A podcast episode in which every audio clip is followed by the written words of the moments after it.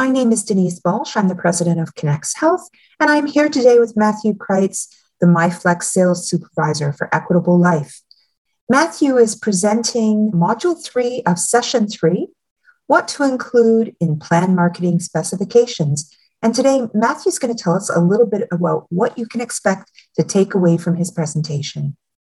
You know, some of the things that are included in this session would be, you know, what is a market study? Uh, why would you do a market study? And what are the risks and potential outcomes of doing or not doing a market study? As well as putting together specifications for that market study, um, setting out uh, and labeling objectives within your request for uh, quotation, um, presenting a risk profile, and uh, making sure that you're including all the relevant financial employee data, um, as well as uh, uh, building out an effective questionnaire with effective questions. Um, so those are just some of the things that you can come to expect from this session, Denise.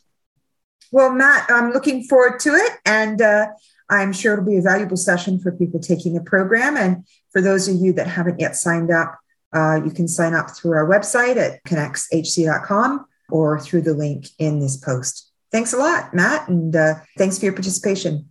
You're welcome. Thank you.